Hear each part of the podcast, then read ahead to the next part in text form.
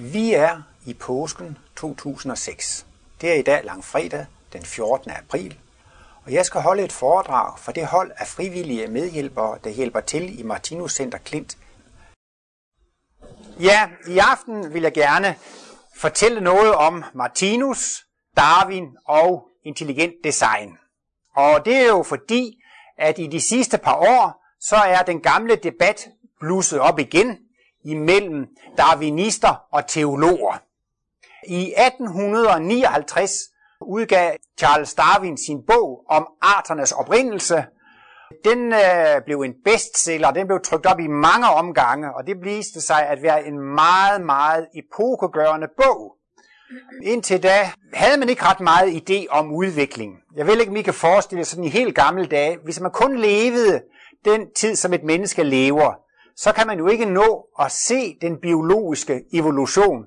Elefanter og giraffer og løver og tiger og heste, køer og får, de ser ud, som de, som de ser ud, og de er jo til synligheden der færdige, som de nu engang er. Man har simpelthen ikke haft mulighed for at iagtage den biologiske evolution, fordi den foregår over, over millioner, og så længe er det ikke nogen mennesker, der lever. Men i begyndelsen af 1800-tallet, der begyndte man at grave i jorden, og man begyndte at grave fossiler op. Og så fandt man jo, at der var nogle fossiler, der mindede om de dyr, der levede nu. Men jo dybere og dybere man gravede, jo mere primitive dyr fandt man frem til. Og man vidste jo også godt, at jo dybere jo dybere man gravede, jo ældre lag kom man ned i. Og så begyndte man efterhånden at få en idé om, at, at, at dyrene havde udviklet sig fra meget primitive former til højere stående former. Og med Darwin, det var jo også videnskabens gennembrud, det var intelligensens gennembrud. Men øh, som øh, modstander til Darwin var jo kirken, og øh, det står jo selv i Bibelen, at Gud har skabt verden på seks dage. Og den syvende dag sagde han, se alt er så godt. Så der var jo ikke mangel på selvtillid. Gud han var godt tilfreds med sit eget arbejde, men, øh, men, men måske også med god ret. I hvert fald viser alle Martinus analyser, at Gud har ret.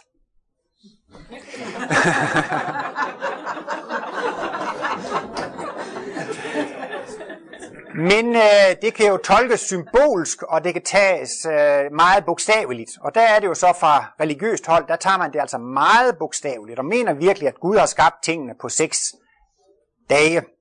Og øh, det mener man også sådan ret bogstaveligt, at det var noget, der skete for cirka 6.000 år siden. Og der kom jo så en kæmpe strid mellem tilhængere af Darwin og øh, tilhængere af kirken, altså teologerne. Og det er jo meget interessant, at den debat, den har altså nu varet i 150 år, og man kan sige, at der er stadigvæk ikke fundet noget kompromis. Der er ikke nogen løsning på, på den der strid, og man debatterer det altså stadigvæk meget. Og der er det selvfølgelig interessant med Martinus, at han kommer jo med et kompromis, eller forklarer, hvordan det hele, han kan ligesom forene det hele under en bestemt form. Han har ligesom serveret løsningen på et, på et sølvfad. Men jeg kan da godt forstå, at folk over i USA, som er meget troende, at de er meget kede af at sende deres børn hen i skolen, fordi så skal de lære om darwinisme og udviklingslæren, som jo strider imod deres egen religiøse tro, det strider imod deres egen overbevisning. Og derfor har man så i flere skoler i USA, øh, altså sådanne øh, religiøst prægede skoler, undervist i biologitimerne i, at det er Gud, der har skabt mennesker og dyr sådan, som de er. Og det er jo så blevet stor strid også i forældrekredsen, og det er gået til højesteret, og højesteret i USA har simpelthen forbudt at undervise i øh, skabelsesberetningen fra Bibelen i biologitimerne. Men øh, de giver jo ikke op, og så for måske for en 10-20 år siden, så prøvede man på ny på at få denne skabelseslære, man kalder det også for kreationisme, ikke sandt? At kreere, det er at skabe, og kreationisme, det står altså for den overbevisning, at man mener, at det er Gud, der har skabt mennesker og dyr, som de nu engang er. Og det prøver man så stadigvæk på at få smuglet ind i skolen. Men så er der nogen, der er kommet på, i stedet for at tale om Bibelens skabelsesberetning, så taler de om kreationisme, eller ligefrem intelligent design. Og intelligent design, det betyder altså, at man mener, at der er en intelligent plan bag ved skabelsen af mennesker og dyr. Og så har man så prøvet at servere denne intelligent design-teori som en videnskabelig teori, som er et videnskabeligt alternativ til Darwins udviklingslære. Og så har man så af den måde prøvet på, om vi så må sige, at få dette religiøse indhold smuglet ind i skolerne. Men det er altså også gået til højeste ret i USA. Og det er altså også blevet øh, kendt øh, i modstrid med forfatningen at undervise i den her intelligent øh, teori. Jeg kan selv fortælle, at den 4. marts var der et stort møde inde i København, og der var masser af skriveri i politikken øh, nogle dage før. Der var en stor heldagskongres om intelligent design. Og øh, jeg var inde og deltager. Det ligger inde ved, ved Grøntorv, hvor der står Bethesda. Det ligner sådan en kirke eller et missionshus. Og jeg fandt ud af, at det var altså Indre Missions missionshus, hvor denne kongres var i. Og der var tre hovedtalere, og de var så alle tre øh, religiøse fundamentalister. Så det er meget interessant, at det lyder jo meget videnskabeligt med intelligent design, men i virkeligheden så er det altså et begreb, som udspringer af den religiøse højrefløj, er det altså den mest fundamentalistiske, den mest bogstavtro bibelretning. Det er sådan, fordi det står i Bibelen, og det skal tolkes meget bogstaveligt. Og der var en dansk taler og to engelsktalende talere. Og den første taler, han var dansker og hed Ole Wang. Og han er ansat som lektor ved Roskilde Universitetscenter, og altså Roskilde Universitet og har en Ph.D.-grad, og han arbejder med molekylær biologi, og er jo altså en, en fremragende, udmærket forsker. Men han tror ikke på, at vi nedstammer fra aberne. Han tror altså ikke på Darwins udviklingslære. Han mener altså, at mennesker er skabt, som de er skabt, og aber er skabt, som de er skabt. Og, og øh, det er jo interessant at se, at man kan alligevel godt have en blændende intelligens inden for det naturvidenskabelige område og forske i molekylær biologi og lave doktorgrad i det, og så alligevel på samme tid have en øh, sådan en religiøs overbevisning. Men omvendt må jeg selv sige, at øh, jeg er næsten også blevet religiøs af at læse biokemi. Fordi øh, siden øh, 1950'erne, de sidste 50 år, så har biokemien jo vundet kolossalt frem. Og det er jo de mest utrolige ting, man har fundet ud af i biokemien. Det virker jo så totalt kompliceret og planlagt. Hvis man kunne se en amøbe i et mikroskop, så er det sådan en lille slimklump, der slæber sig afsted med sådan nogle amorfe bevægelser. Det ser jo virkelig primitivt ud. Men hvis man så underkaster sådan en amøbe en biokemisk undersøgelse, så vil man jo se, at den biokemi, der får den celle til at fungere, det er så vanvittigt kompliceret indrettet. Man kunne fylde en hel væg med logiske og hensigtsmæssige biokemiske processer, som viser, hvordan det hele her fungerer. Så på en eller anden måde, så synes jeg næsten selv alligevel, at godt jeg kan følge, at man kan blive næsten lidt religiøs af at læse biokemi, fordi at det er sådan en planmæssighed i det, og en sådan hensigtsmæssighed i det, og det er lavet så øh, logisk. Der var i øvrigt også en amerikansk jeg tror han hed David Ossery, eller sådan noget, som var lektor ude på Danmarks Tekniske Universitet, men som altså også øh, var meget øh, religiøs lagt. Så det er jo klart, at der findes inden for denne religiøse kreds nogle ganske få øh, mennesker, som studerer på universiteterne, og, eller og er universitetsfolk. Og over i USA, der var der måske 3, 4, 5 øh, forskere, som havde rod i den religiøse fundamentalisme. Og de satte altså i gang med intelligent design og skrev bøger og propaganderede og fik lavet et helt institut, og, og de ville altså have det ind i skolerne. Og så kom der altså en voldsom debat i USA, og det er jo meget interessant, at den her debat har kørt to år i Danmark. Jeg har selv været meget ivrig efter at få avisudklipper og fotokopier af aviser. Jeg tror, jeg har 25 fotokopier inden for de sidste to år, som handler om Gud og Darwin om darwinisme og udviklingslæren og den her kreationisme eller intelligent design. Og der har jo også været nogle få i Danmark, der har pipet om, at det skulle man også til at undervise i i skolerne. Og så kommer folk jo ud af starthullerne, og især fra naturvidenskabelige hold kommer man ud af starthullerne og vil jo så altså forhindre, at det kommer ud i skolen. Så det er interessant, at den strid, der var mellem Darwin og kirken for 150 år siden, den er altså faktisk stadigvæk, øh, den er faktisk stadigvæk øh, aktuel. Og det er jo interessant med, at Martinus, han har jo altså løsning på det hele. Hvis jeg nu skulle gøre det meget kort, så er det jo altså, at øh, intelligent design, de siger, der er en intelligent planlægger, og jeg skal måske også lige lægge til, altså med intelligent design, de første, de var det, man næsten kalder for vulgære kreationister. Altså de mente altså, det er Gud, der har skabt det præcis som det står i Bibelen. Så er der andre folk, som går ind for intelligent design, men som ikke tror bogstaveligt på Bibelen. De kan godt opfatte Bibelen øh, symbolsk, og de kan også godt strække sig til en vis grad af udvikling osv., men de holder alligevel fast i, altså der må være en vis plan bag ved det. Så intelligent design er udvidet fra bare at være sådan enkel kreationisme til altså også at omfatte flere ting. Der er også folk inden for New Age-bevægelsen. Der er også folk, der går tro på UFO'er, som også tror på intelligent design. Altså det er sådan blevet lidt, lidt bredere i begrebet intelligent øh, design.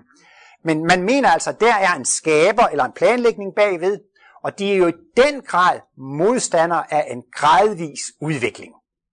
Og så er det jo netop, at det er det store, at darwinismen, de mener, altså biologerne, de mener, det er bevist med fossiler og mutationer og alt muligt. Altså det er bevist, at der er tale om gradvis udvikling. Og det er jo altså det der det store stridsspørgsmål.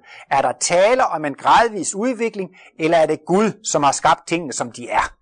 Og der kan man jo så sige, at øh, Martinus han forklarer jo altså, at, at naturen, livet eller guddommen, ikke sandt, skaber ved hjælp af evolution. Og så passer begge dele. Altså man kan sige, at enhver skabelse går igennem forskellige processer. Derfor sker enhver skabelse gradvis, ikke sandt? Og øh, dermed er også enhver, enhver gradvis proces, det er også en skabelse. Så man kan jo sådan sige det meget kort, at guddommen skaber ved hjælp af evolutionen. Så kan det jo selvfølgelig være svært at gøre Martinus' teorier spiselige for naturvidenskabsmennesker. Jeg har læst en hel del artikler, hvor folk, videnskabsmænd, har udtalt sig om intelligent design-teorien. Og de tager den overhovedet ikke alvorligt. Det er simpelthen bare noget sludder og noget vrøvl, og det er noget uvidenskabeligt vås.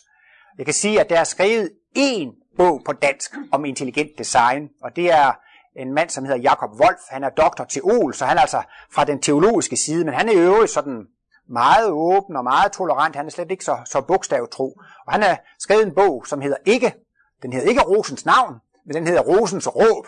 Og han synes altså, at rosen, den er så smuk, og den er dufter så godt, den råber lige frem på, se, jeg er skabt, se, jeg er kreeret, ikke sandt? Og øh, han har skrevet foran i sin bog, at det her, det er et opgør med darwinismen. Og det er også virkelig at udfordre naturvidenskabsmændene. Men altså, de har jo så fuldstændig jordet det der, fordi det her, det har ingenting med videnskab at gøre, og det er bare noget sludder, og noget vrøvl og noget vås.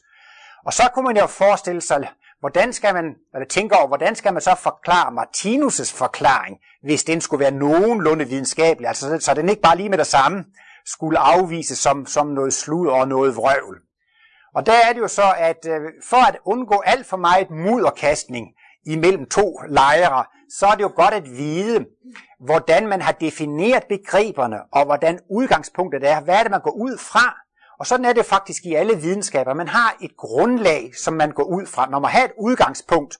Nogle gange taler man altså om aksiomer. Man har et udgangspunkt, man, man går ud fra sådan og sådan. Og øhm, der har naturvidenskaben og Martinus jo noget til fælles i hvert fald. Hvis man skal se på Martinus' symbol over livsmysteriets løsning, så er grundfacit nummer et, at energien eksisterer. Felt nummer et, det er de her seks grundenergier, og så er der faktisk også lidt af moderenergien og X1, og så kan man altså sige, at det Martinus mener, hvis vi skal til at undersøge livet, så kan vi vel blive enige om, at der er noget, som eksisterer. Ja, Martinus siger, at det kan, man kan jo godt benægte det, men så er det da i hvert fald noget, der er gået i gang med at benægte. Og det er noget, som benægter, det, det, det er jo allerede bevis på, at der er noget, der eksisterer. Og det kan man så også sige, at naturvidenskaben, de er jo også med på, at summen af energi er konstant. Og det er lidt interessant for at bruge lidt Martinus-termer. Så siger man faktisk dermed, at energien er evig. Hvis noget er konstant, så er det også evigt. Og vi ved jo godt, man kan ikke lave energi af ingenting, og man kan ikke til energi. Altså energien er evig, den har altid været der, og vil altid blive ved med at være der. Og der kan man sige, der har man faktisk et fælles udgangspunkt. Det er livsmysteriets grundfasis nummer et, og det er naturvidenskabens udgangspunkt, at energien eksisterer. Og det andet punkt, det øh, det øh, stemmer også. Jeg ved ikke, om I kan huske, og i symbol, der har Martin sådan et timeglas lignende figur, sådan et timeglas, der gentager sig. Det er årsags- og virkningsloven. Martinus mener, hvis man studerer materien, så kan man se, at der er en årsags- og en virkningslov. Og øh, det er altså også det, naturvidenskaben går ud fra. Og det er faktisk et stort problem for teologien, at man ligesom i naturvidenskaben forklarer, at udviklingen sker takket være en årsags- og virkningslov. Teologerne synes ligesom, at det sætter Gud ud af spillet, at man har denne årsags-virkningslov, fordi så er det ikke Gud, der bestemmer alene. Så er der altså også nogle naturlove, som kører uden for, for Guds vilje. Så for dem er det, det er et stort problem. Men altså også på det punkt der, så, så er naturvidenskaben og, og, og Martinus jo altså e-, enige. Men naturvidenskaben har altså også et, et postulat om objektivitet. Nu skal vi altså virkelig være objektive og saglige. Og derfor skal altså alt kunne måles og vejes. Det skal kunne dokumenteres med mål og vægtfaciter. Og der kan man så sige, der har naturvidenskaben indskrænket sit arbejdsområde til timelige og hensmuldrende ting, som Martinus også siger.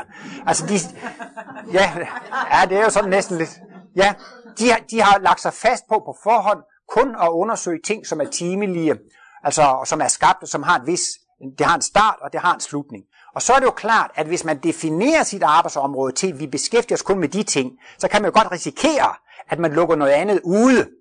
Og der er det så netop alt det her med Martinus' evighedstænkning og uendelighedstænkning, det ryger ud af billedet. Og så er det jo så det ved det, at Martinus anerkender, at videnskaben er 100% logisk og videnskabelig, så længe den holder sig inden for sit eget område. Og det er bare det ved det, kan man sige, at den materialistiske videnskab, den har haft sådan en succes. Fordi vi har jo mobiltelefoner og satellitter og biler og radio og hus og lys og varme. Altså vi, den har jo i den grad sejret og haft en kæmpe succes, så hele samfundet altså gennemsyrer denne materialisme, fordi den har haft en kolossal nedgang og succes på de tekniske områder. Og så er det, jeg vil sige, så er de næsten blevet overmodige og siger, så ved vi, hvordan det hele hænger sammen. Vi ved alting. Altså det vil sige, Martinus mener, at de går uden for deres kompetenceområde, når de begynder at udtale sig om livet. Når man begynder at komme over på det her med, med, med, med det levende væsen, som har et evigt jeg og en evig skabe, så er man gået over i nogle evige ting.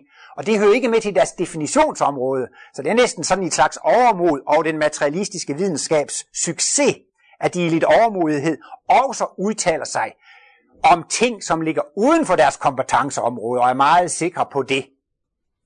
Og der kan man så sige, at øh, man kan have forskellige teorier om tingene, og øh, der findes forskellige teorier om livet og bevidstheden. Og øh, Martinus mener, at noget, noget kan ikke være blevet til af ingenting, og noget kan ikke blive til ingenting. Det lyder jo meget selvfølgeligt. Og hvis det drejer sig om energien, så kan ingenting jo ikke blive til energi, energi kan ikke blive til ingenting. Det, det, det, det lyder jo meget logisk. Og så er det så Martinus, han har som et grundlæggende udgangspunkt, at bevidsthed kan ikke blive til af noget dødt eller noget bevidstløs. Og bevidsthed kan ikke dø og blive til noget bevidstløs. Og Martinus siger jo så også, at livet kan ikke være opstået af noget dødt eller noget livløst, og liv kan ikke dø. Øh, og så har vi også en individualitetsfølelse, og det mener Martinus også. Det kan vel være svært at forholde sig til, men altså, den kan heller ikke have haft nogen begyndelse eller afslutning. Og der har i hvert fald naturvidenskaben et meget stort problem med at forklare, hvordan bevidstheden er opstået.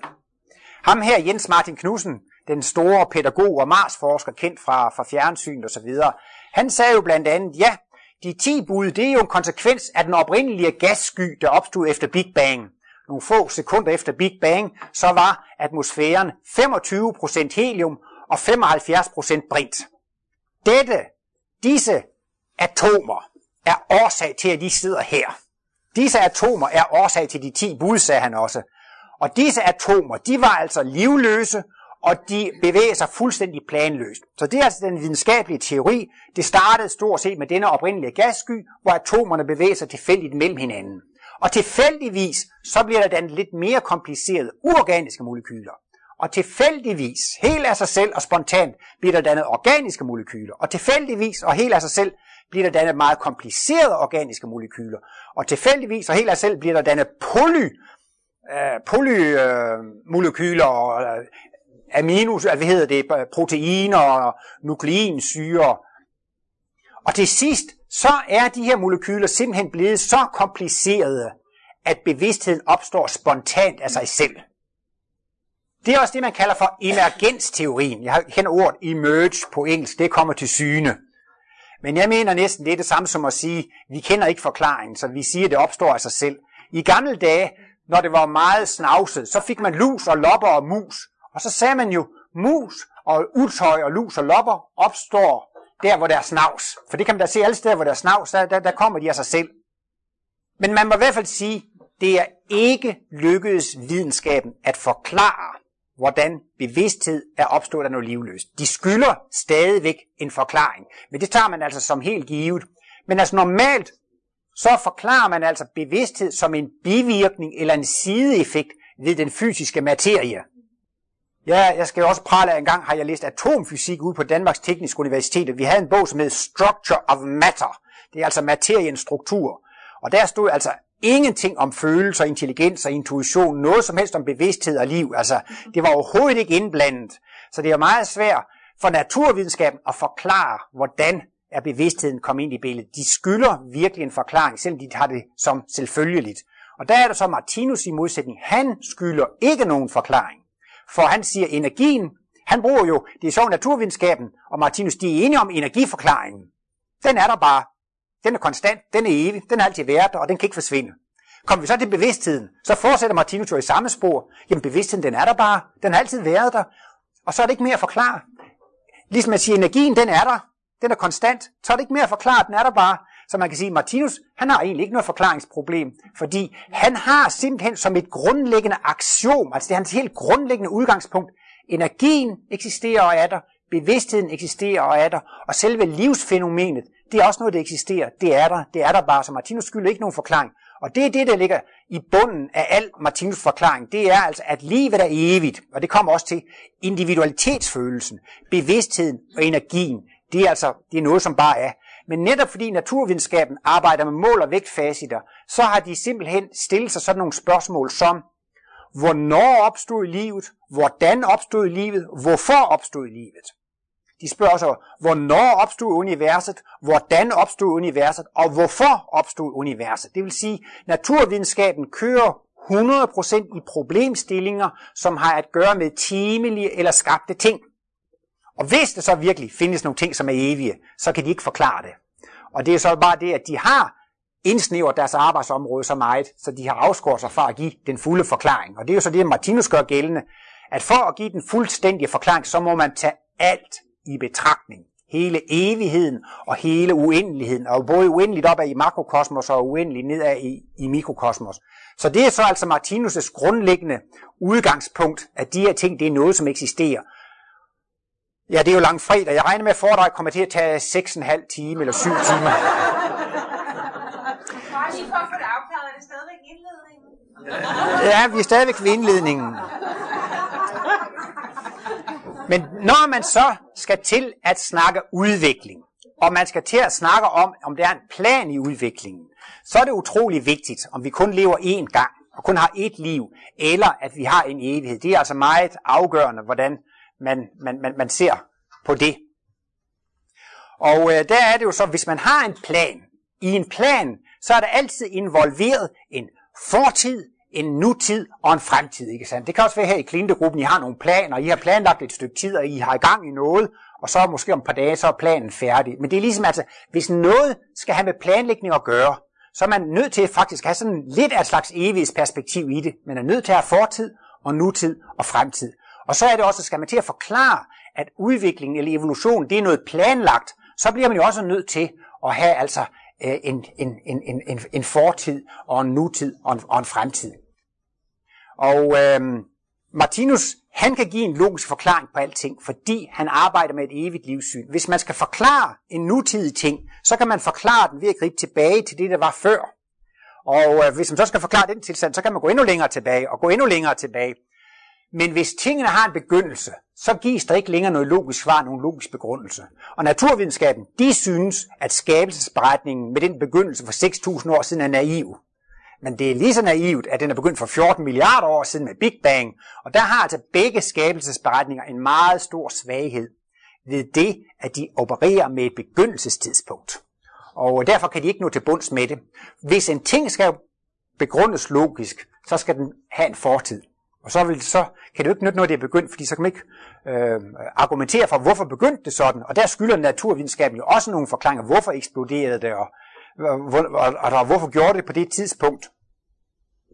Det, der altså bliver det afgørende for at forstå Martinus' udviklingslære, for også at gøre det nogenlunde videnskabeligt, det er simpelthen, at man skal bare være med på forhånd. Inden Martinus overhovedet går i gang med at forklare nogle ting, så skal man bare være med på, at der findes nogle evige fænomener, som bare har eksistens. Og har man det som udgangspunkt, så bliver hele Martinus' forklaring logisk.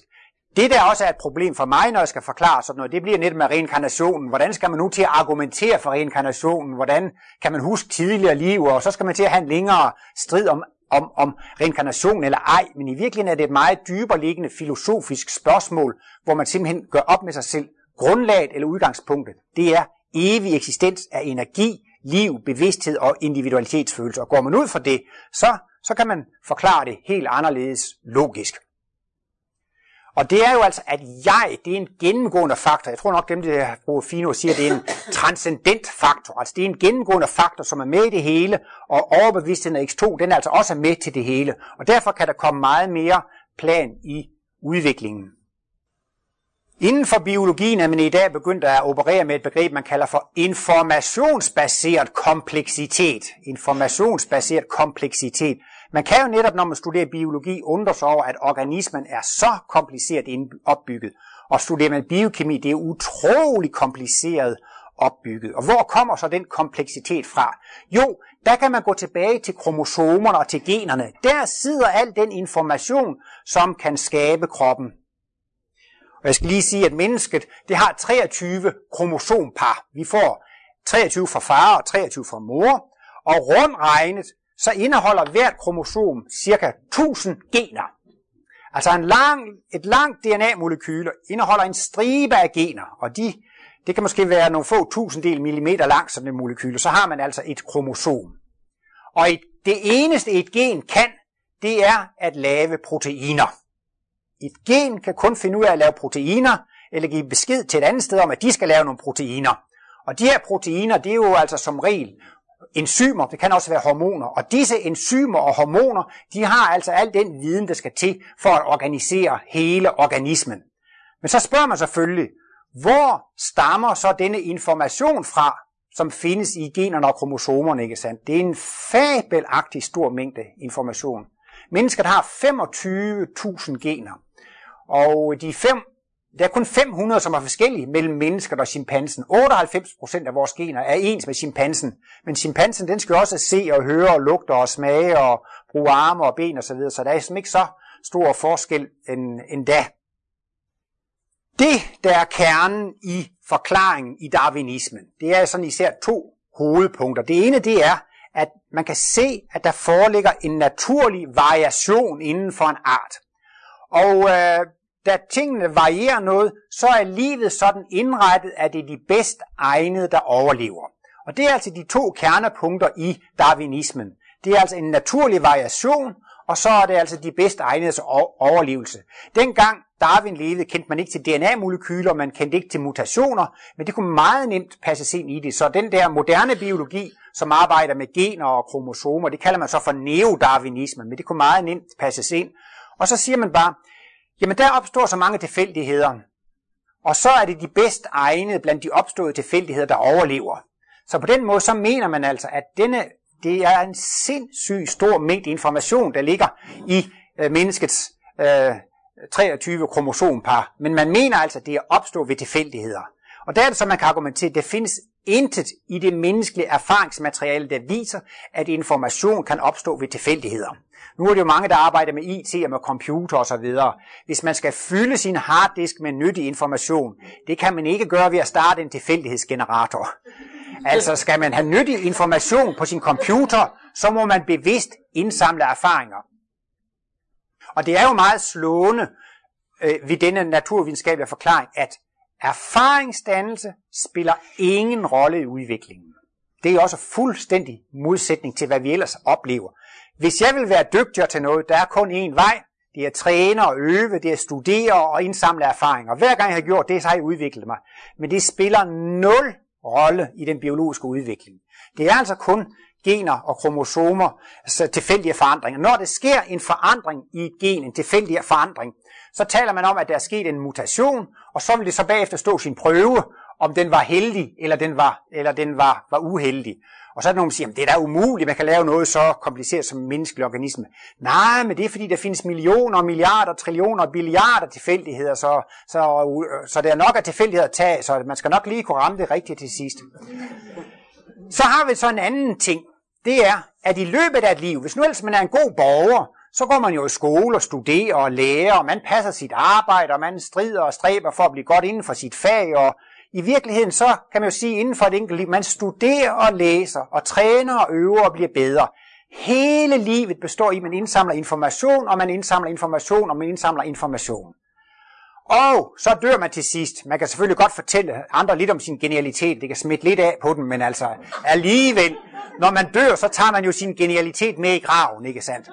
Så stort set, så må man sige, det er simpelthen spildt, at man hele livet har gået og indsamlet information, fordi den forsvinder ud i den blå luft, når man dør. Og så er vi efterhånden ved at være frem til, at vi har to meget interessante teorier.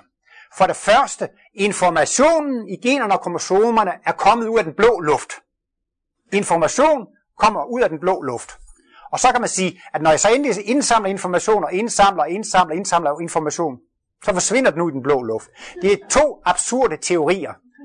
Og så er det jo, at det er jo meget nemmere, hvis man kunne koble de to ting sammen. At udviklingen, den skrider frem, takket være erfaringsdannelse.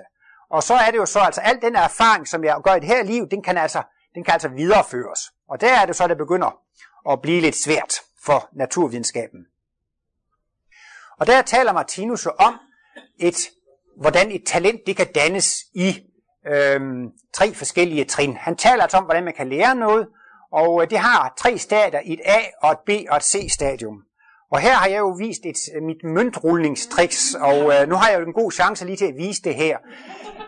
Fordi jeg kan stå og holde foredrag, og jeg kører videre med indhold, og imens så kører den her mønt automatisk op og ned af fingrene, ikke sandt? Det går, det går helt af sig selv. Jeg behøver ikke at tænke på mønten, jeg skal kun tænke på det, jeg skal sige.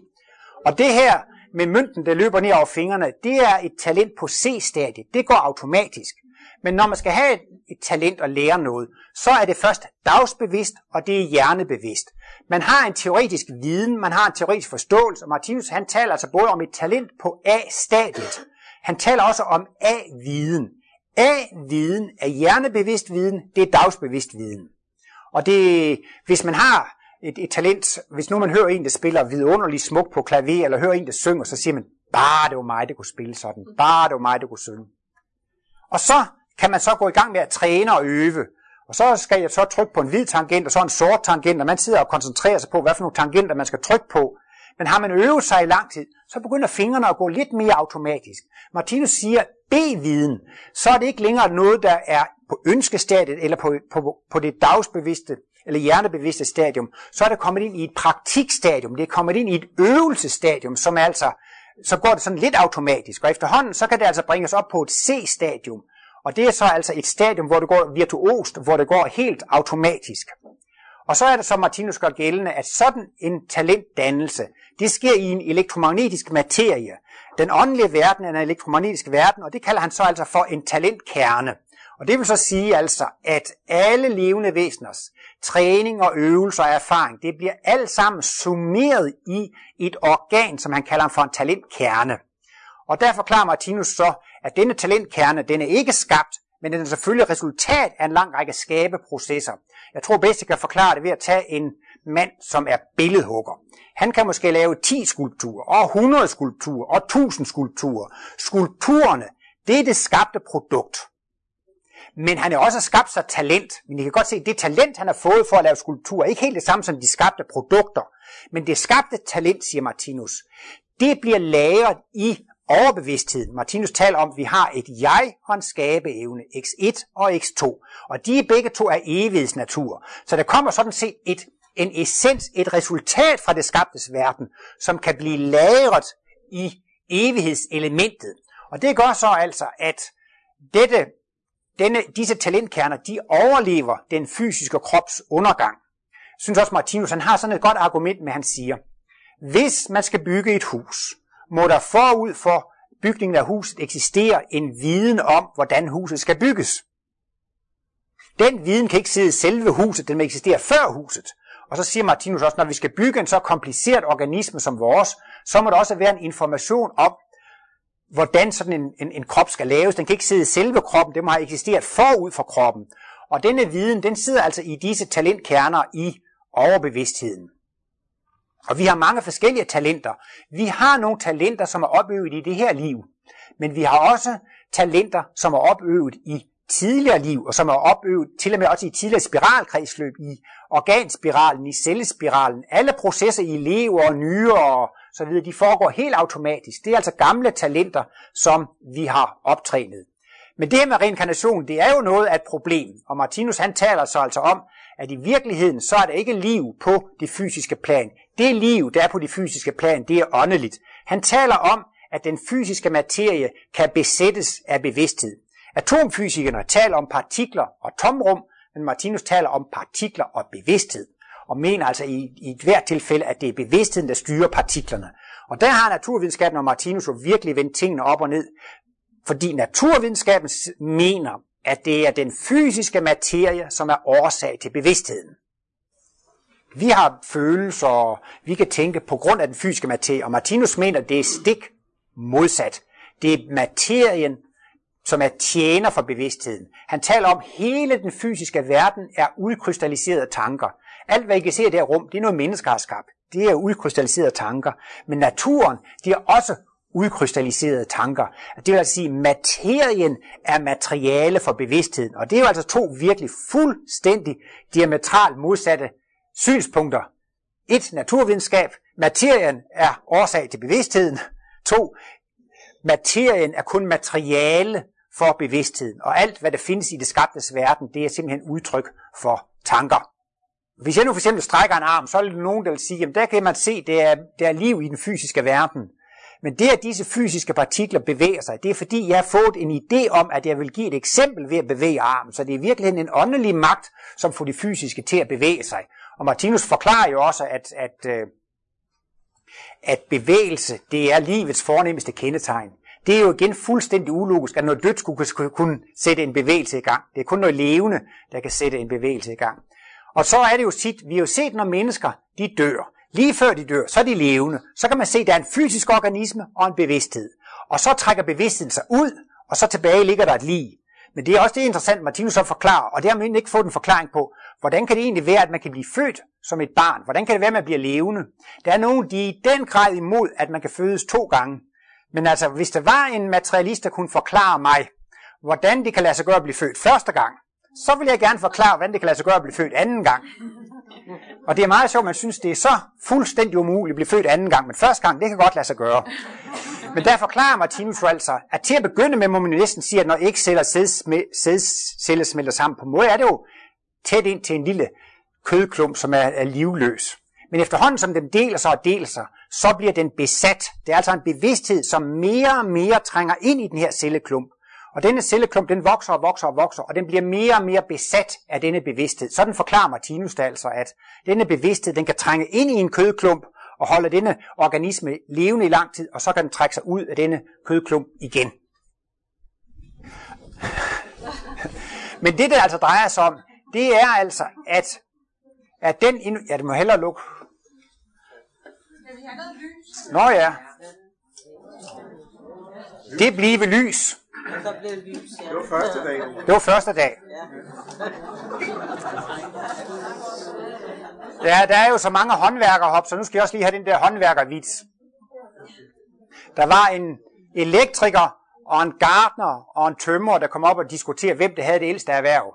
Og så sagde tømmeren, det kan I jo sige jer selv, det må da være en tømrer. Hvem har ellers lavet Noahs ark? Længere kan man ikke komme tilbage. Jo, sagde gartneren, I har hørt om paradisets have, Edens have. Hvem var det, der anlagde Edens have? Det må have været den gartner. Ja, sagde elektrikeren. Hvem tror I, det var, der trak kablerne, før, Je- før Gud sagde, det blive lys?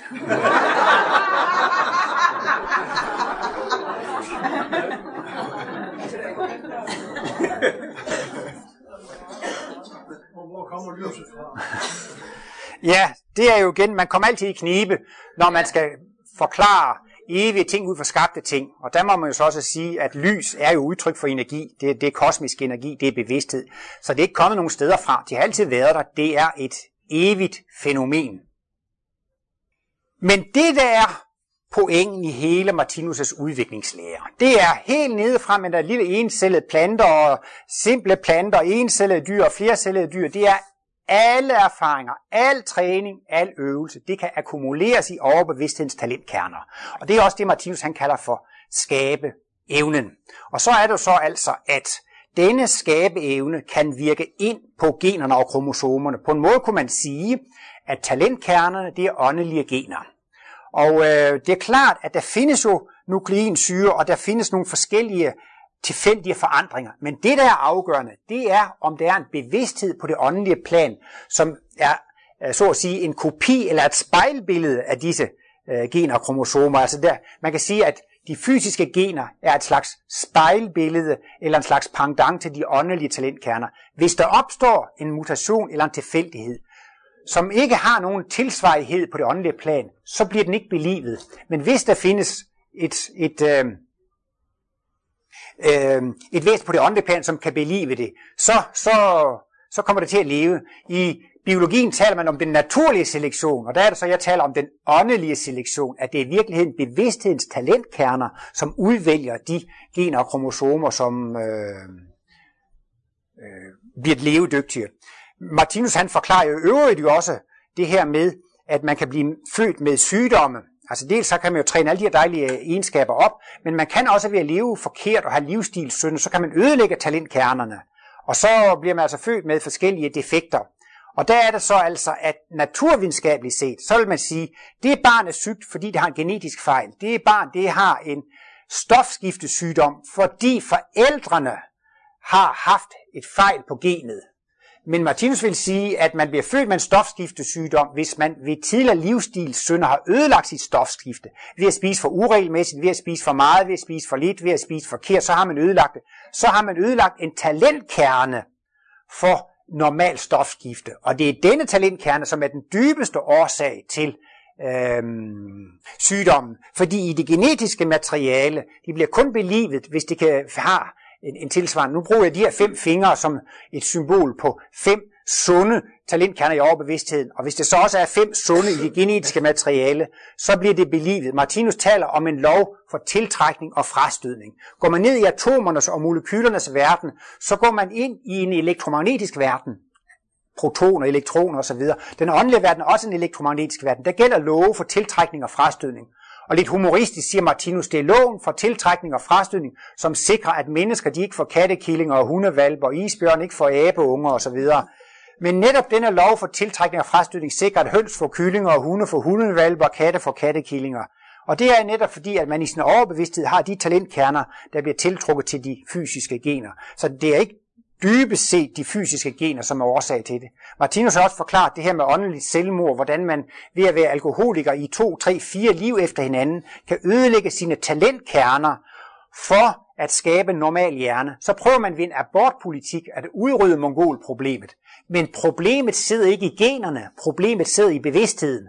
Og det vil altså sige, at det, der dybest set skal med til at udrydde mongolisme, det er, at man skal have en anden alkoholpolitik. Og det er altså, at man skal få folk til at holde op med at drikke alkohol. Det hjælper ingenting med aborter. Og det viser sig også, at selvom man laver nok så mange aborter, så bliver der stadig flere og flere mongolbørn. De fødes så bare ved kvinder under 40 år, hvor de før blev født ved kvinder over 40 år, men det kan næsten ikke blive nu på grund af fostervandsprøver. Eller hvis de så ikke kan blive født i det rige vestlige lande, hvor man laver fostervandsprøver, så bliver de bare født i andre lande. Det er nok ikke lavet statistik på det, men man vil formentlig kunne se, at der er en sammenhæng mellem klodens alkoholkonsumtion og hvor mange mongolbørn, der, der, der bliver født. Altså årsagen sidder ikke i, i generne eller kromosomerne. Ja, nu er snart vi er færdige med indledningen, så er der 10 minutter tilbage. Men øh, en, en, øh, en litteraturliste, ja. Nå, men jeg vil meget gerne også lige gå ind på, med, hvad Martinus har i forbindelse med livsenhedsprincippet. Det er nemlig interessant, at Martinus taler om, at en talentkerne, det er selvfølgelig en evne, men i virkeligheden så er en talentkerne også et levende væsen. Hver gang man træner og øver sig i noget og får et talent, det skriver han i logik faktisk, så inkarnerer der et mikrovæsen i rygmarven som varetager denne automatiske funktion. Altså når man træner og øver sig, så går den ting af sig selv. Men ting kan jo ikke gå af sig selv alligevel. Der skal jo altid være et levende væsen, som skal varetage den funktion. Og det er jo det, der er så interessant, når Martinus taler om, hvordan en organisme bliver skabt, og hvordan en organisme bliver opbygget. Og det er altså det, man kan kun opbygge en organisme med automatiske funktioner, hvis denne organisme er opbygget af levende væsener, som kan varetage denne funktion. Og så har vi jo organer, som varetager de funktioner automatisk, og så er der de er opbygget af celler, som optager deres funktioner automatisk, og de er optaget, øh, opbygget af ting, som er endnu mindre, som også øhm, varetager deres automatiske funktioner. Så det er også et meget interessant aspekt Altså, hvordan kan det lade sig gøre at opbygge den her komplicerede organisme? Det er dels fordi, vi hele tiden indsamler information, men det er også fordi, vi hele tiden er i stand til at tiltrække mikroindivider, som kan udføre disse ting. Så skabelsen af et organisme, det er jo et samarbejde mellem et stort univers af, af levende væsener. Inden for øh, den her øh, intelligent design-teori, der går man meget op i også i øh, fossiler. Og det viser sig, at man har fundet meget få fossiler af overgangsformer. Det vil sige, at man finder altså øh, fossiler af dyrearter, i øvrigt også af dyrearter, som lever i dag, og man har næsten ikke fundet fossiler af overgangsstadierne. Og det bruger så de religiøse som et argument for, at der kan I bare se, at Gud har skabt tingene, som de nu engang er. Øhm, hvis nu det er sådan, at fuglene har udviklet sig fra krybdyrene, så må de have taget millioner og arter millioner og hundredvis af millioner af år. Og man har næsten ikke fundet nogen overgangsstadier. I har sikkert alle sammen hørt om øjlefuglen Archaeopteryx. Man har vist fundet syv eksemplarer, mere eller mindre. Og så har man næsten ikke fundet andre overgangsstadier. Og det undrer jo så også meget, hvorfor disse overgangsstadier ikke er, er fundet. Men jeg mener, det er lidt ligesom med, med Volvo. Så var det en Volvo Amazon, og så var der sådan en Volvo eller Folkevogn og en Polo og uh, Ford A og Ford T. Og der er sådan visse modeller, som er særligt funktionsdygtige. En elefant, den er jo også velproportioneret. Hvis man gjorde en elefant dobbelt så bred, dobbelt så lang, dobbelt så høj, så vil den komme til at veje otte gange så meget. Men knoglernes bærestyrke, de afhænger kun af kvadratet. Uh, det afhænger af arealet af knoglen. Og det vil sige, at hvis man gjorde en elefant to gange større på alle ledere kanter, så ville den komme til at veje otte gange så meget, men knoglerne ville kun kunne bære fire gange så meget. Så det kunne ikke lade sig gøre. Så derfor, det bruger vi bare som et eksempel på, at der findes visse modeller, som er særlig velproportionerede. Og disse modeller er ifølge Martinus planlagt i visdomsrig. De er planlagt i den åndelige verden, og der er altså visse modeller, som er særlig velegnede. Og så er der selvfølgelig et problem, hvordan man kan komme fra den ene model, fra den ene model til den anden. Og det, det vil i hvert fald tage meget, meget lang tid, hvis det skal ske ved tilfældigheder. Det er også en meget enkel indvending. Hvilken overlevelsesfordel har en fugl af en halv udviklet vinge? Altså, det, det, det, det der er pointen i det, det er jo, at når der sker en mutation, så skal der komme en overlevelsesfordel. Og hvis det ikke kommer en overlevelsesfordel, så, så uddør den. Og der har man nemlig meget svært ved inden for darwinismen at argumentere for overlevelsesfordelen ved de her overgangsstadier. Og der er det så, jeg for mig selv bruger den her teori, at der findes en, øh, der findes jo så mange banker, Jyske Bank og Sydbank og så videre, men der findes også en DNA-bank, eller en, altså en, en genetisk bank. Og der er det så, at jeg mener, at på grund af, at denne plan, som er lavet i visdomsriget, og som er blevet inkorporeret i det levende væsens talentkerner, så findes der allerede en information om højere former, altså det findes allerede, det siger Martinus jo blandt andet også, at vores hjerne er programmeret for kosmisk bevidsthed. Der findes dele i vores hjerne, som ikke er taget brug endnu. Og det er jo så noget i hvert fald, som Martinus argumenterer for, at vores hjerne er forberedt for højere udviklingsstadier. Og sådan som Martinus forklarer det, så er jo også de levende væsens talentkerner. Allerede dengang vi var i stenen, var det planlagt, at vi skulle være pattedyr og mennesker. Det var lagt ind i planen, det var ind i programmet. Og den plan og det, det plan og den, den plan og det program, det er altså indbagt i vores talentkerner. Og vores talentkerner, de ved allerede i forvejen, hvordan vi skal udvikle os. Og derfor har altså disse talentkerner en mulighed for at tiltrække mutationer og gener, som ikke giver nogen øjeblikkelig overlevelsesfordel, men de kan efterhånden inkorporeres. Et af de stærkeste argumenter, de kristne har imod øh, darwinismen, det er, når et system bliver meget komplekst. Og øh, hvis nu for eksempel man tager et ur og piller et tandhjul ud, så kan uret ikke gå. Hvis man tager tandrøret ud af en bil, så kan det ikke gå. Bare man tager en lille del ud af en kompleks helhed, så fungerer den ikke mere. Og der kan man jo se, at et ur og en motor, det er noget, der er planlagt. Det er designet. Der har været en skaber bag ved de her ting. Og hvis man går ind i biokemien, så er det for eksempel det her med, med bløder sygdommen. For at blodet kan koagulere, så skal man have 10 enzymer. Nummer 1, 2, 3, 4, 5, 6, 7, 8, 9, 10. Og de skal være der alle 10. Og så går den her proces i gang, og den kalder leden igen. Hvis bare man mangler et enzym, lad os sige, man mangler enzym nummer 7 eller nummer 9, så får man blødersygdom, blodet kan ikke koagulere. Så er det, man spørger sig selv, hvordan kan 10 enzymer opstå i én mutation? Det kan de ikke. Altså de her 10 enzymer, de kunne jo blive lavet, ved 10 mutationer, som måske er adskilt med over millioner eller over tusinder, og så giver det jo ikke nogen overlevelsesfordel. Cellen kan også forbrænde sukker med ilt eller oxygen og blive til vand og koldioxid, og det er cellens energikilde. Der skal mindst 20 enzymer til øh, glykolysen og krebscyklus elektrontransportkæden. Det er et utrolig kompliceret proces. Og så siger de, hvordan kan det opstå i en mutation?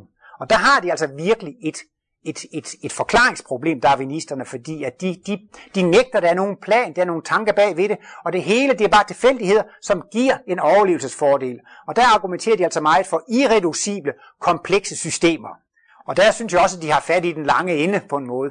Men Martinus forklarer det ud for den måde, at cellens stofgifte, at den skal kunne brænde sukker med ilt, det er jo allerede noget, som er regnet ud i visdomsriget. Det er jo allerede programmeret. Ja, Martinus har desværre ikke forklaret detaljerne eller mekanismen ved, hvordan visdomsrigets opfindelser er blevet inkorporeret i det levende væsens egne talentkerner. Men øh, Martinus gør jo gældende, at, at det er jo virkelig sådan, at alle vores organer, de har været maskiner, i tidligere tilværelser. Og han taler også om, hvis vi har en bil eller en motor, der arbejder for os, det er jo næsten et organ. Altså folk, som er meget afhængige af deres bil, bilen det er jo næsten et organ, ligesom øh, benene, benen, altså sådan et bevægelsesorgan. Det er næsten blevet en del af os selv. Og bilen fungerer jo heller ikke, hvis man har, ikke har en nøgle og benzin og, og kan betjene den. Og det siger Martinus, at sådan en bil, det er faktisk første led i en organskabelse. Den er faktisk allerede blevet et organ for mennesket. Den er bare stadigvæk i mineralmaterie. Og der har Martinus jo forklaret, hvordan man med sin dagsbevidste viden kan indvirke. I teknik kan man indvirke på den fysiske materie ved, ved, ved øh, dagsbevidst tænkning. Altså det er A-viden, det er talent på A-stadiet. Og så er der så Martinus forklaret, hvis man bliver ved og bliver ved, ved med sin bevidsthed at virke ind på materien, så begynder det efterhånden at gå lidt automatisk selvom han heller ikke helt har forklaret alle detaljerne. Men man kan sige, at al menneskelig skabelse skyldes af viden. Vi er nødt til at have vores dagsbevidsthed og vores hjernebevidsthed med i det. Men al skabelse i naturen, det er skabelse på C-niveau. Det er altså en automatisk skabelse. Det er en skabelse, som er blevet gentaget og gentaget og gentaget, så den går altså helt automatisk. Men øh, det er da meget interessant, at Martinus argumenterer for, at alle vores organer, det har været maskiner, Øje, det har tidligere været et fotografiapparat eller, eller et optisk apparat.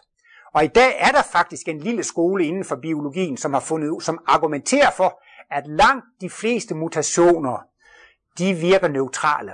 Altså de har ikke nogen overlevelsesfordel af det. Og det ville jo netop også være, hvis man skulle spare 10 eller 20 enzymer sammen så skulle man faktisk altså også svare 10 eller 20 enzymer sammen, før man kunne få en overlevelsesfordel af det. Men den mekanisme er jo netop muligt, fordi man har en evig struktur, hvor man kan korporere tingene, tingene ind.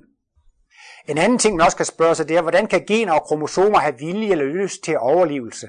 Så, den, så, så vil den stærkeste hand give sine gener videre, og generne de vil overleve. Men det er der aldrig forklaret, hvordan en gen kan have ønsker om at overleve. Der er jo også et helt kapitel for sig med Martinus med, at vi har et evigt urbegær. Og hvorfor er det? Det er der bare. Så hvert levende væsen, det har jo altså ligesom et, øh, et, en vilje og en evne til udvikling, som er indbygget, som man heller ikke kan få forklaret ud fra tilfældigheder. Og et andet kapitel, som er meget vigtigt, ja nu skal det gå lidt hurtigt her, ikke? Så nu. Men det er jo altså også, at ønsker og længsler har jo en kolossal indflydelse på udviklingen. Altså det, der driver hele værket, det er lysten, der får værket til at gå. Altså hvad, hvorfor gør de levende væsener det ene og det andet og det tredje? Det gør det, fordi de vil opfylde deres ønsker, længsler og begær. I stedet i bind 2 siger Martinus, alle tanker af børn er begæret. Hvad er det, vi tænker på? Hvad, er det, vi, hvorfor, hvad, hvad, hvad, hvad går det ud på, alt det, vi laver? Det er der faktisk at få det godt, ikke? Og få opfyldt alle vores ønsker, længsler og begær. Så det, der driver det hele, og det er det jo så også igennem hele planteriget og dyreriget osv., altså det, der i virkeligheden er motoren i udviklingen. Det er det levende væsens urbegær. Og det er jo altså også det levende væsens altså udspaltningen af urbegæret, i at man ønsker at få opfyldt sine, sine ønsker og længsler og begær. Det har slet ikke noget med, med tilfældigheder. Og igen altså erfaringsdannelse, træning og øvelse, ønsker, længsler og begær, de spiller ingen som helst rolle i den naturvidenskabelige forklaring. Det er altså alt sammen baseret på, på øh, tilfældigheder. Og hele projektet udvikling er et meget stort og kompliceret projekt, og det er jo baseret på nogle indre faktorer. Det er et jeg, som har et urbegær, som har en overbevidsthed, hvor, hvor man kan øh, samle information osv. Det, det er en lang række indre faktorer, men udviklingsprojektet var også umuligt uden en ydre faktor. Og der er det også, Martinus har en analyse af, at i virkeligheden findes der kun to levende væsener. Det er mig selv og universet. Det er mig og den levende omgivelse. Og al livsoplevelse, det er der, hvor mine energier møder universets energier. Men efter som Martinus regner med, at hele universet er et levende væsen, det er summen af alle andre levende væsener, så bliver al livsoplevelse en vekselvirkning mellem to levende væsener, en selv og det levende verdensalt. Og det, Martinus har jo en lidt bredere definition af guddommen, ikke sandt? Og det er jo så altså, at, at øh, guddommen består af alle levende væsener, og hele universet er opbygget af celler, af levende væsener inde i levende væsener, inde i levende væsener efter livs enhedsprincippet. Så på den måde, så med til udviklingsprincippet, er det ikke nok med, at jeg træner og øver og har lyst og gerne vil osv. Det er ligesom med eleven i skolen. Det er et samspil. Der skal både være en lærer og en elev. Der er mange, der siger, jeg lærte ikke noget i skolen, fordi jeg havde en dårlig lærer. Og nogen sagde, jeg lærte en hel masse, og det er ligegyldigt med læreren. Der kan være forskellige synspunkter på det, men i enhver normal læringsproces og udviklingsproces, så er der altså en elev, og der er en lærer.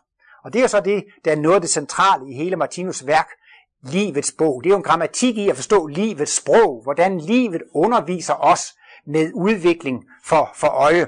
Og man kan sige, hele den fysiske verden, det er et, ikke goddag mand økseskab. Det er ikke et absurd teater. Hvis man spurgte, hvis man spurgte naturvidenskaben, hvorfor lever vi? Det er en tilfældighed. Hvad er meningen med livet? Jamen det er meningsløst, fordi det hele er, Jamen det er det, fordi det hele er baseret på tilfældigheder. Det kan jo ikke have nogen mening, så det er altså fuldstændig tilfældigt og baseret på meningsløsheder. Men der er det jo så, at Martinus får, får, får meningen ind i det. Og han kan jo sætte det på en meget enkel form. Meningen med den fysiske verden, det er udvikling.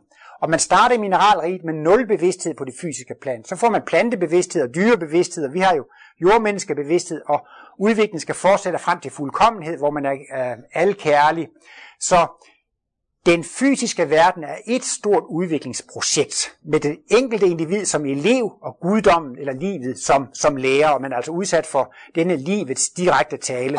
Og der er det jo så, at Martinus har den her lidt skrappe analogi, hvor han sammenligner en naturvidenskabsmand med en åndsforsker, og siger, at naturvidenskaben eller den materialistiske videnskab, de er i virkeligheden som analfabeter over for en tekst. De kan godt se teksten, men de forstår ingenting af teksten. Og sådan er det så altså også med den materialistiske videnskab, som ser hele livet og tilværelsen som været styret af tilfældigheder og meningsløsheder. Og det er netop det, livets bog kan hjælpe os til at forstå, at livet taler til os igennem alle ting, og det er så specielt jo igennem karmeloven og skæbneloven, at vi, vi kan lære af livet, og vi kan, vi kan udvikle os. Et sted, siger Martinus også, vi lever i et stort bevægelsesocean. Det er bevægelse i makrokosmos, i mellemkosmos, i mikrokosmos. Vi lever i et totalt stort bevægelsesocean. Hvad er det for noget alt sammen? Hvad er det, vi er vidne til? Og det er så fantastisk, at Martinus kan koncentrere det i tre ord. Gud skaber bevidsthed. Og hvad vil det sige at skabe bevidsthed? Det vil sige at skabe kosmisk bevidsthed. Det er det samme som udvikling. Al bevægelse i den fysiske verden tilsigter udvikling. Al bevægelse i den fysiske verden har til formål at udvikle planter, dyr og mennesker til at blive til mennesket i Guds billede. Ved en lejlighed sagde Martinus, det største ord i Bibelen, det er der, hvor Gud siger, lad os skabe et menneske i vort billede efter vores lignelse.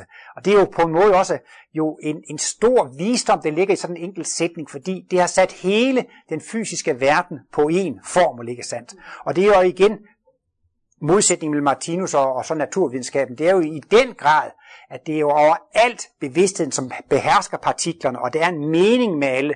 Og det er jo også det, at den fysiske videnskab kan sige, at der er en partikel, der bevæger sig den retning, med den hastighed og med den fart og under den kraftpåvirkning. Men man kommer ikke til at være meningen med det, være formålet med det, så er det jo netop, at man bliver åndsforsker. Jeg synes, at Martinus' kosmologi, den forener de to teorier. Martinus går ind for, at der er en gradvis kontinuerlig udvikling. Alt, hvad biologerne har kunnet iagtage, det er fuldstændig korrekt. Altså, de har kunnet iagtage livets virkninger. Biologer, de kan studere instinkter, og de kan studere udvikling, og de kan studere en masse ting, som er virkninger af det evige liv. Og alle disse virkninger af det evige liv har biologien beskrevet korrekt. Men når de skal til at forklare årsagen til livet, det kan de faktisk ikke gøre. Og så er det mest nærliggende at sige, at det styrer sig tilfældigheder. Hvis man ikke kan forklare noget, så er det jo en god forklaring at sige, at det styrer sig tilfældigheder. På en måde er Martinus jo ikke i modstrid med darwinismen, hvis man siger, at de har givet en korrekt beskrivelse af livets virkninger, men ikke af det, der er årsagen til det. Og omvendt kan man jo også sige, at Martinus jo netop forklarer ved det sidste, jeg ved, det er Gud, der skaber bevidsthed. Altså det er en guddommelig skaber, det er design bag det hele. Men finessen er altså bare, at det ikke er en øjebliksskabelse, det er en skabelse, som finder sted ved hjælp af evolutionen. Tak for opmærksomheden.